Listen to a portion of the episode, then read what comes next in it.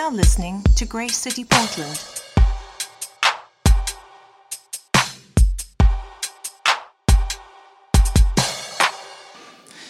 We're going to continue through a series um, that we've been working on over the last several weeks called I Am, We Are. And the big idea, Lord, is um, as we've been looking through the scriptures, we've been asking God to reveal to us who He says we are.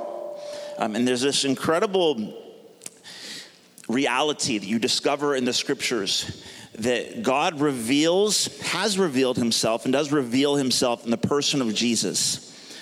God entered into creation, he became flesh, as it were. He became a human being to reveal to human beings who he is in the most um, incredible and explicit terms. And when we look to Jesus, we see the Father. When we look to the Son, we see God in full HD revealed to humanity. We also see who we are meant to be. And these incredible words that were written um, in one of John's epistles towards the very end of the New Testament, he said, As Jesus is, so are we in this world. Which is just, I mean, just think about it. Who Jesus is in terms of his identity, how he relates to God, how he loved others, how he walked as a human being filled with the Spirit of God in holiness and in power in this world is how we're meant to experience life. And that's just packed full of all sorts of incredible, mind melting paradox and theology. And it's beautiful and it's wonderful. And it's the kind of thing we could just spend the rest of our lives pondering and meditating upon. But as we look to Jesus and we discover who we're meant to be and how we're meant to experience life, it's there that we find well being. It's there that we discover peace and joy and, and security. And it's there that we learn how to relate to one another and experience a relationship with our Maker that we were created for. And that, that is well being. That is uh, the abundant life, as Jesus himself put it. And so we've been working through that. We've been unpacking that. And we could spend many, many years unpacking that. Um, but we've, looking at, we've been looking at some very specific aspects of that. Um, next week, we'll conclude the series. This week, we're going to talk about I am, we are mighty. Um, and I want you to sort of recognize if you're just jumping in, if you have no idea like where, where we've been, what we've been talking about, we're, we're kind of we're coming at this from a slightly different angle this morning, um, because we've been talking about for the last few weeks what I would describe probably as more of the um, what do you call it? Not, not the gentler, the softer, but the more, the more comfortable uh, sort of aspects of God's character. And not comfortable in, in like a watered down sense, but just in the, the easy to sort of like, ah, yes, I like that. That's, yes. But there's an aspect of God that's, I would describe as more severe, more intense, more overwhelming. And this is the God who reveals himself as a mighty warrior.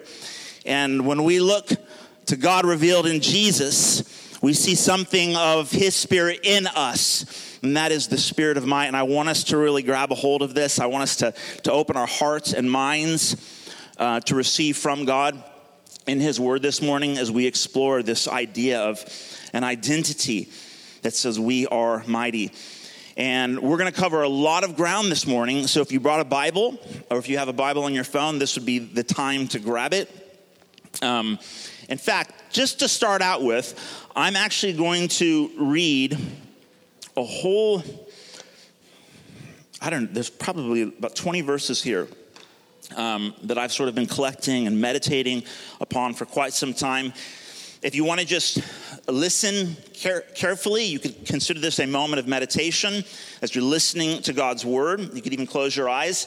Um, or if you want to try to scribble down as many of these references as you can, um, let me read these to you. And then I'm going to pray, and we'll go from there. A biblical glimpse, a biblical glimpse at the God who is mighty. We're going to begin in Deuteronomy 434. Has any God ever attempted to go and take a nation for himself from the midst of another nation by trials, by signs, by wonders, and by war, by a mighty hand and an outstretched arm, and by great deeds of terror, all of which the Lord your God did for you in Egypt before your eyes. Deuteronomy 7 8. It is because the Lord loves you and keeps his promises that the Lord has brought you out with a mighty hand and redeemed you from slavery, from the hand of Pharaoh, king of Egypt. And after God rescued his children from slavery and brought them out of Egypt, and, and, and after they crossed the Red Sea and escaped from Pharaoh and his army, it says in Exodus 15, verses 1 to 3. By the way, this is the first worship song recorded in Scripture. It says, I will sing to the Lord, for he has triumphed gloriously. The horse and its rider he has thrown into the sea.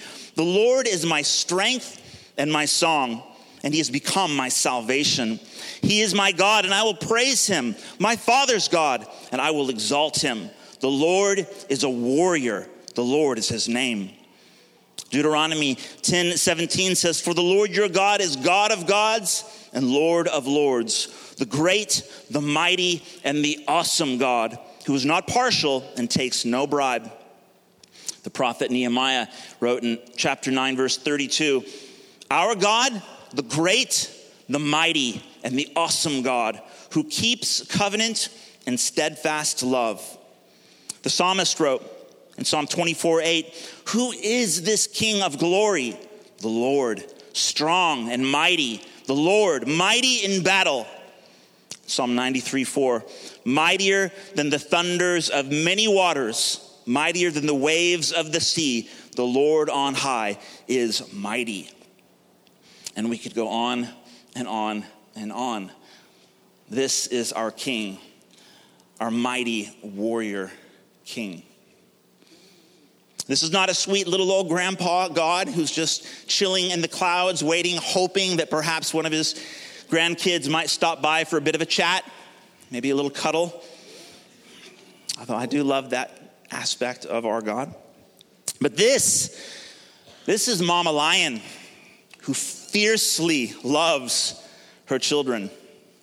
And if you know my South African wife, you know exactly what that's supposed to mean.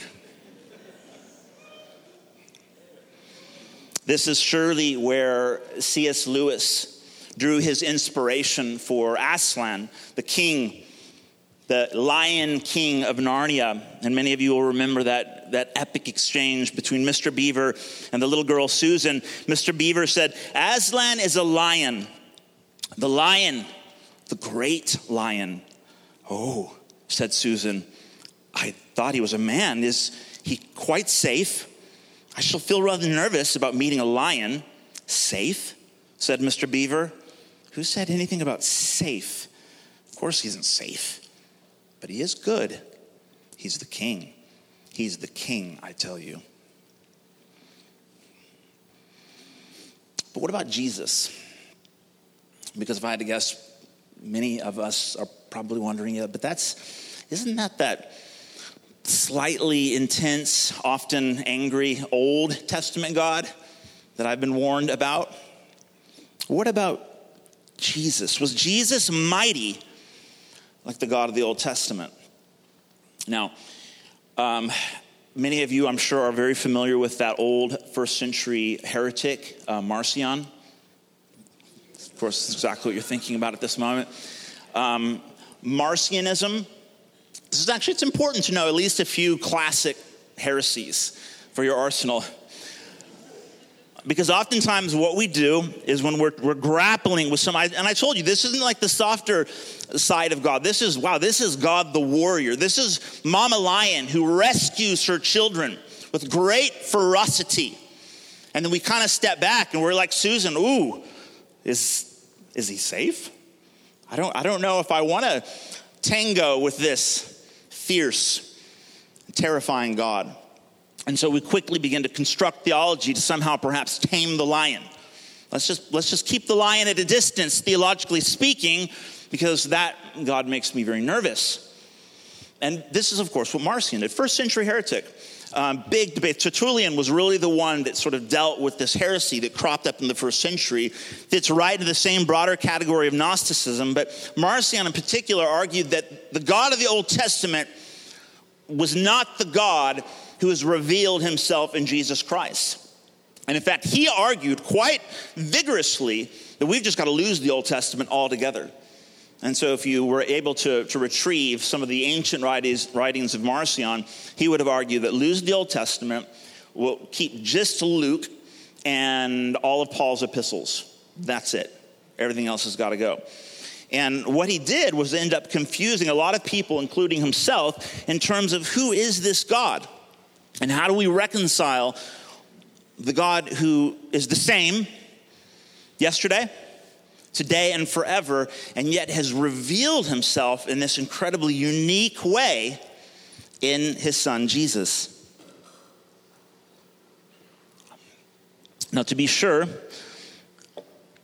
um, for every great heresy, there's sort of the flip side to the coin. And we could go to the other side and say, right, well, we don't want to lose the Old Testament, um, but sometimes what we'll do in a sharp reaction to that idea or that way of thinking is say, right, what we need to do then is just sort of focus in on that severe aspect of God's character. The God who does deliver his children with a mighty hand and an outstretched arm, who is not afraid to flex his might if it means rescuing innocent people from evil oppressors. And so we can focus on that, forgetting that, in fact, the writer of Hebrews makes it very clear that long ago, God had revealed himself to us through the writings of the prophets, but now has most fully and perfectly revealed himself in the person of Jesus Christ. And so we need to bring those two worlds together. We need to happily hold those two tensions tightly together. And remember that good Christian theology is Christ centric. We need to think Christologically as we grapple with the wide spectrum of God's character and what he's like. So, to go back to my question, is Jesus just as mighty, just as ferocious as the God of the Old Testament? I would say yes, absolutely. He is. He must be. Otherwise, we have um, we've, we've gone the way of Marcion, and we don't need to do that again. Hebrews chapter 1. Long ago, this is what I just referred to. Long ago, at many times and in many ways, God spoke to our fathers by the prophets.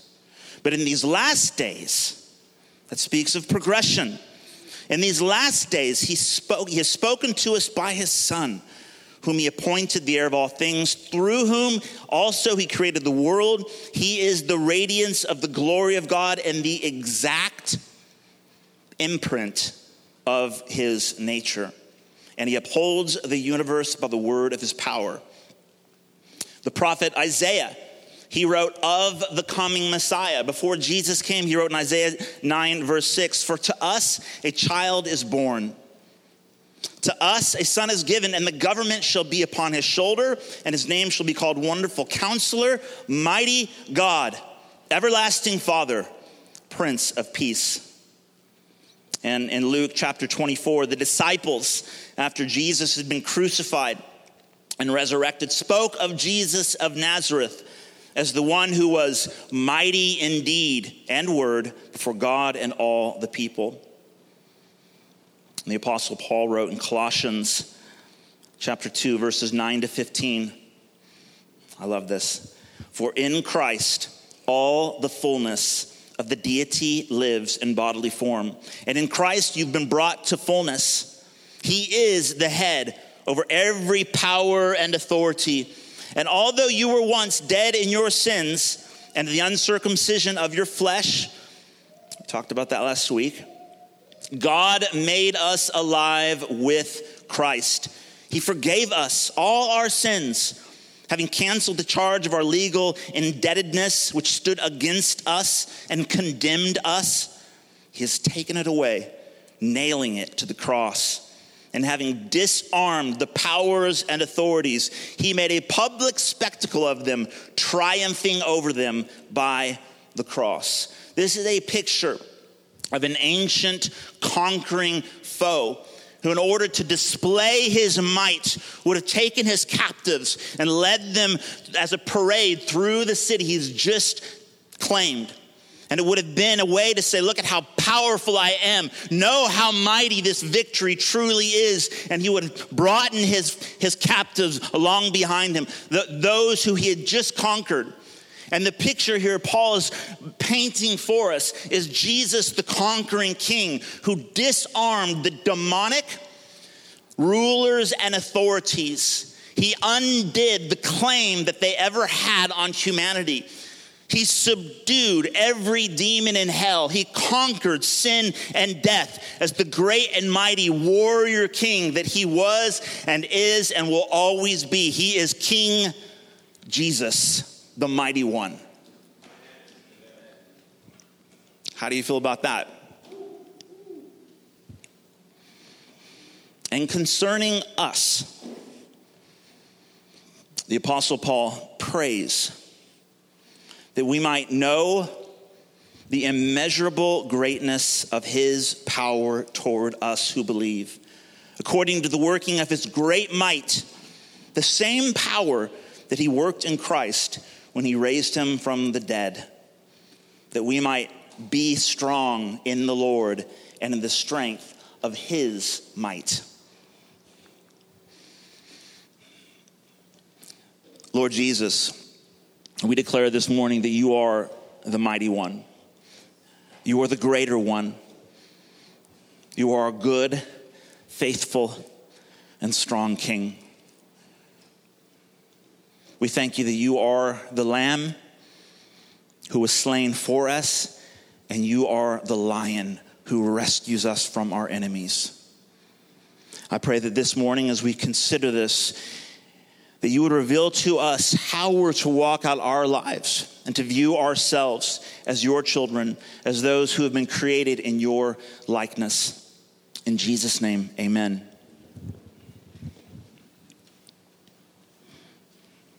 I'd like to look at three aspects of, of what it means to be mighty in Christ this morning. I want to talk about might and peace mighty in peace, mighty in joy, and mighty in love. Our God is mighty, and in Jesus Christ we are mighty. That is, as we trust and follow Jesus and learn to obey him by his Spirit who is at work within us, we are strong in the power of his might. Why is this important? Why is this a bit, why do we need to understand this? Why am I even trying to, to make the point? It's because we live in a world that I, in my experience, talking personally here, has seemed to, to want very much to marginalize the, the Christian life, me as a follower of Jesus, to this little category of just do good and be nice. Just do good and be nice. And try to stay out of the way when things get a little exciting. And yet, when you read the scriptures, you, you find this, this God who became one of us, King Jesus, who has not only rescued people from slavery, who's not only rescued us, who's not only shown his great love towards us, but then he says, Now come, follow me, because I want to set the whole world free. And there are, there are dark forces, principalities, evil forces of wickedness. There's all sorts of sort of vernacular words that are used to describe the reality of this spiritual world, this kingdom of darkness, as it were, that Jesus is saying, Come on, let's go, let's take it by storm. I've, I've disarmed the rulers and authorities. Now it's time to crash the gates down and share the gospel. Tell people about who I am and what I've done that because I am the mighty one, they can go free. And he wants to involve us. He wants us to follow him onto this mission to see people, captives, set free. And I think we would do very, very well if we could begin to, to tap into that, to think a little bit more like that, not become um, annoying. I overheard a conversation in Starbucks this week. Some lady, you ever, you ever like hear like those little random clips in conversations? Like the door opens and you hear like three words and it closes again. And some lady says, "He's not mean. He's just macho." Door closed, and I was like, "Hmm, weird." God's not mean. He's just macho. Eh, no. Nope, that's not what we're talking about. We're not talking about bravado. We're not talking about being mean. We're not talking about flexing our spiritual muscles. We're not talking about being someone you're not, because we could easily begin to imagine, like, okay, so what personality type am, am I supposed to be in light of what you're trying to say? And we're not talking about any of that. We're talking about something much more substantial something much more helpful, something much more from the very heart of God. But I want us as a church to realize that our King is mighty and we are his children, and he's calling us to follow him and to walk in this spirit of might, if you will, so that when this world is coming at us hard, when anxiety and depression and loneliness and emotion and lies and even spiritual forces, yes, real spiritual forces that would want to keep us in the darkness, keep us believing lies that have been spoken to us. There should be something in us, i.e., Jesus, that rises up and says, No, I resist you. And the spirit of might would compel us to stand and fight. Mark chapter 4, verse 35. I think this one's actually up there. Let's talk about mighty in peace. This is a famous story. You may have heard it, you may have read it many times. Mark 4:35 That day when evening came Jesus said to his disciples, "Let us go over to the other side." You always know something's good is about to happen when he says that. Verse 36 leaving the crowd behind him, uh, they took him along just as he was. That is, the disciples took Jesus and they got in the boat. There was also other boats with them. Verse 37 a furious squall came up, a storm, and the waves broke over the boat so that it was nearly swamped. Jesus was in the stern, sleeping on a cushion. The disciples woke him and said to him, Teacher, don't you care if we drown? He got up, rebuked the wind, and said to the waves, Peace, be still. Then the wind died down and was completely calm. Peace, be still. Now, to be sure, this is Jesus, fully human, fully God demonstrating something of his deity to his disciples. And we just read about the, the, the, waves and the sea, that God himself is mightier than they. And so Jesus is doing more than just like, oh, this is really uh, interrupting my nap. Let me take care of this. He's demonstrating something to say, you need to know exactly who I am. But at the same time, he's, he's demonstrating something of how we should think about the storms. I, I have not been in a real squall lately. Anyone been in a squall lately? Lately? but you've been in squalls. You might be in one right now. And I'm talking about the sort of like squalls that we typically sort of live in in our modern day world. Where in your soul there's a storm raging where in your world there's relational conflict and difficulty and, and emotions and things going on where you feel like I could go down. This could be it. My boat is, is about to be swamped. This is about to go down. And I believe the spirit of might would say, Rise up. Speak to the storm that's in your own soul. Why are you downcast? O my soul, why are you downcast within me? Soul, arise. Peace, be still. And how oftentimes do we just sort of resign ourselves to getting by? How often do we just simply be like, well, you know, it's just I'm having a rough day and I'm a little tired and my emotions are getting the best of me, and we're so quick to just sort of marginalize some of the other aspects of the storm that's raging on in our lives. And we forget that when Jesus was confronted with a very real storm, he didn't just, I don't know, qualify it away or make excuses for why really he just needs to like take a nap. He was already napping. He rose up and he commanded this storm to be still.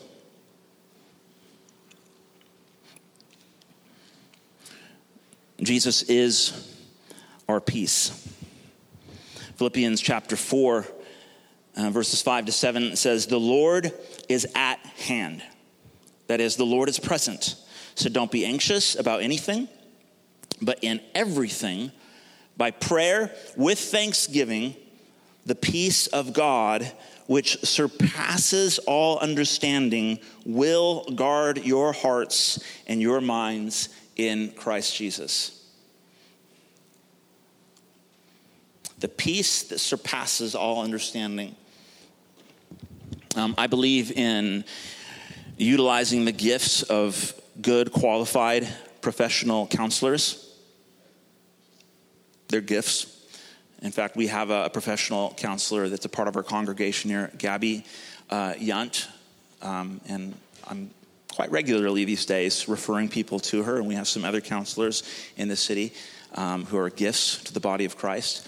Um, I believe that God has given us uh, medicine, science, and technology, and if you suffer from uh, chronic anxiety or depression, it might be very wise for you to see a doctor and perhaps get on medication.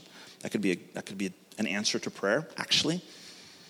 And I also believe that we are holistic beings.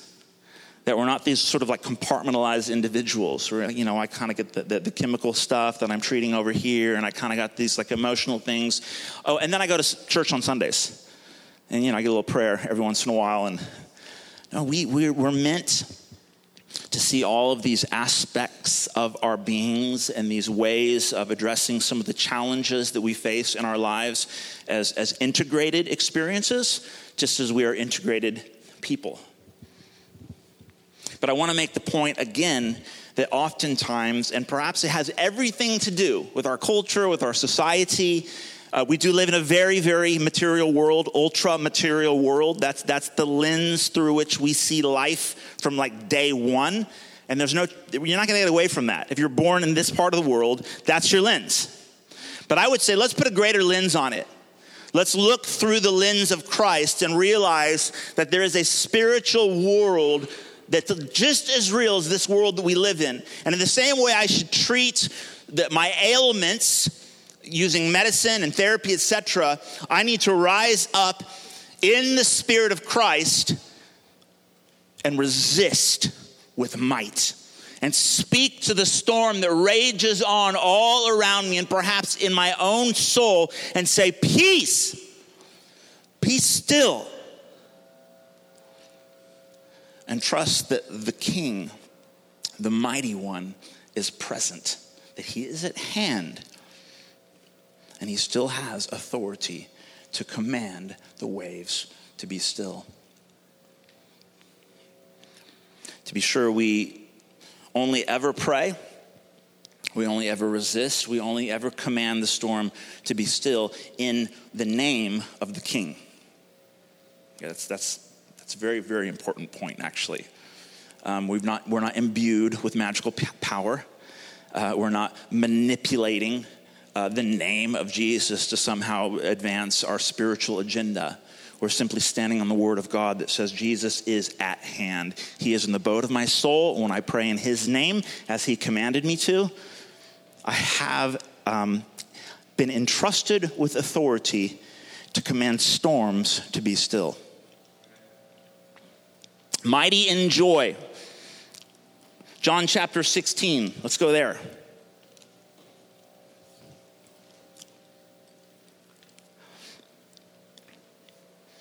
This is towards the end of Jesus' life and ministry. He's been crucified, or rather, he's about to be crucified. And he's speaking to his disciples in a very intimate moment. And in John chapter 16, starting in verse 21, he says, he, he applies a metaphor. It's a very apt metaphor. When a woman is giving birth, she has sorrow. Interesting choice of words. She has sorrow, excruciating sorrow, from what I understand because her hour has come. But when she has delivered the baby, she no longer remembers the anguish for joy that a human being has been born into the world.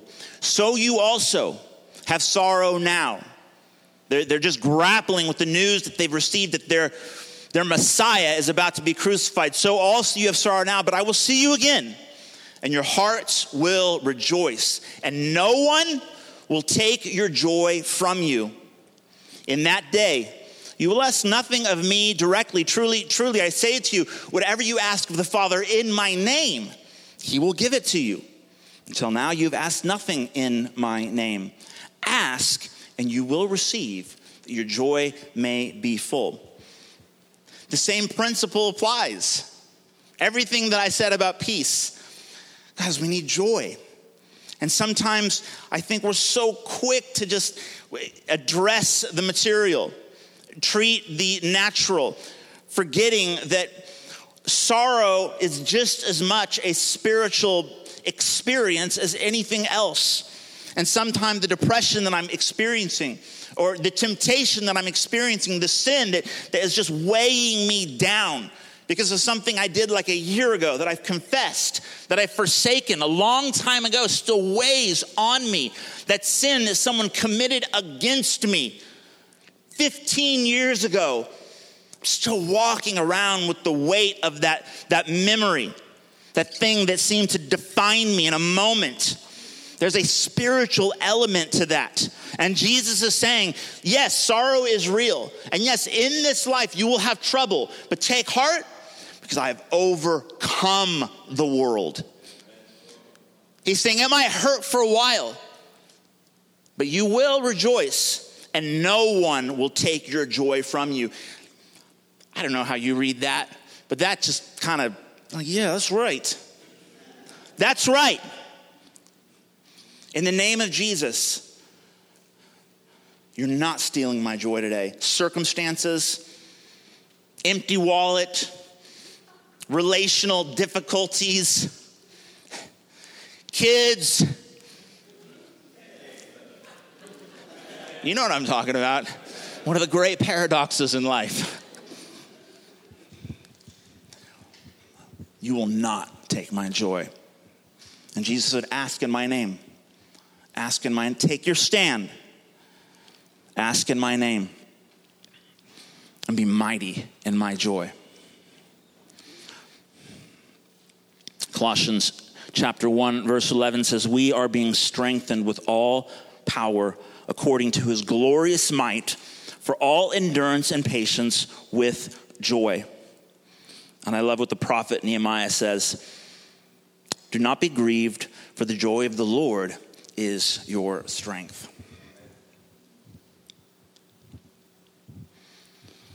Let's talk about love. Mighty in love. This will be our third and final one. We're not going to have a text up there because there's just a very, very short one Luke 23 34. This is when Jesus is being crucified on a hill between two criminals.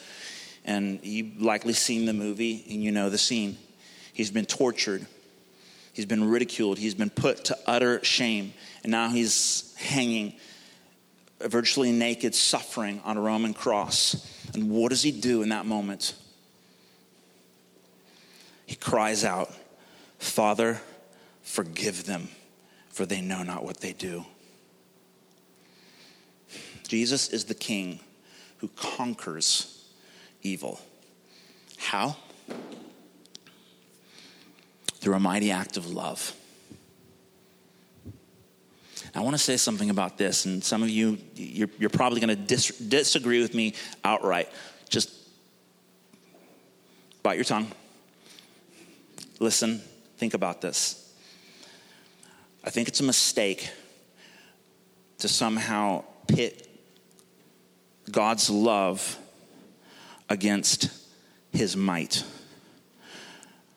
God is not loving in one moment as we watch Jesus, and then in another moment gets like super angry and kind of loses it and goes ballistic and becomes mighty. He's not fractured in his character. He's not confused. He's not a contradiction. God is mighty in love. Um, I believe it was the first verse we read. Why did he rescue his people? Through a mighty act of, of strength and terror and war? Because of his love because of his steadfast love and faithfulness. He is Mama Lion.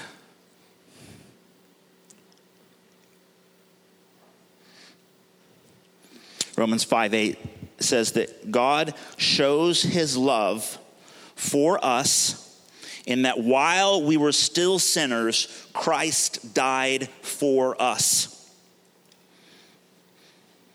He demonstrated his love for us through his mighty victory on the cross. Remember what Colossians said? That he overcame, he disarmed the rulers and authorities, making a public display of them, having triumphed over them through him or on it. The translations vary.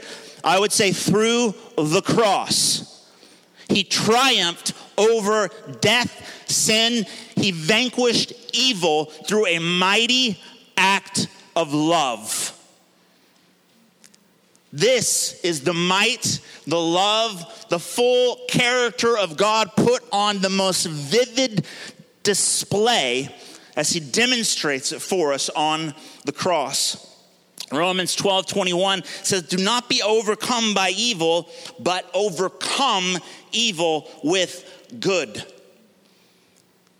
We are to walk in the might of God's love, overcoming evil, taking our stand, rising up in might, because that's how God demonstrates his love. And we would do well to always remember that though we walk in the flesh, though I live in a material world, I don't wage war against people. Jesus did not drop A bombs he died on a cross. The ultimate display of God's power was manifest in an act of love when he died for my sins and yours on the cross.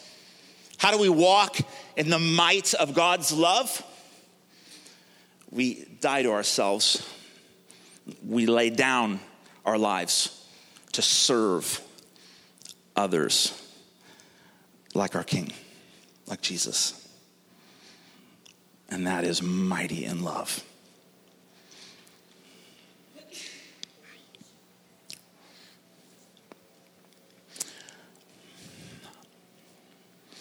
Can I invite the band to come up, please?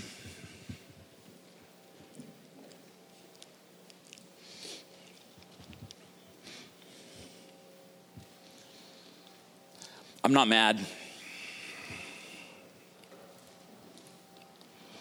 Um, and I'm certainly not trying to somehow, you know, create some sort of emotional moment, although there's nothing wrong with emotions. But I want us as a church family, as we consider our identity, our identity, that our King is a mighty King, our God is a mighty God, that we are called to live and to love and to serve and to be children of God like Christ in might. That we've been entrusted with a, a strength, an authority in Jesus Christ that is greater than any other power that we might witness in this created world. The King of the universe, the one who conquered death he is our King, and He calls us to walk in the power of His might, in peace and joy. in the most excellent way, the way of love. Can we stand together, please?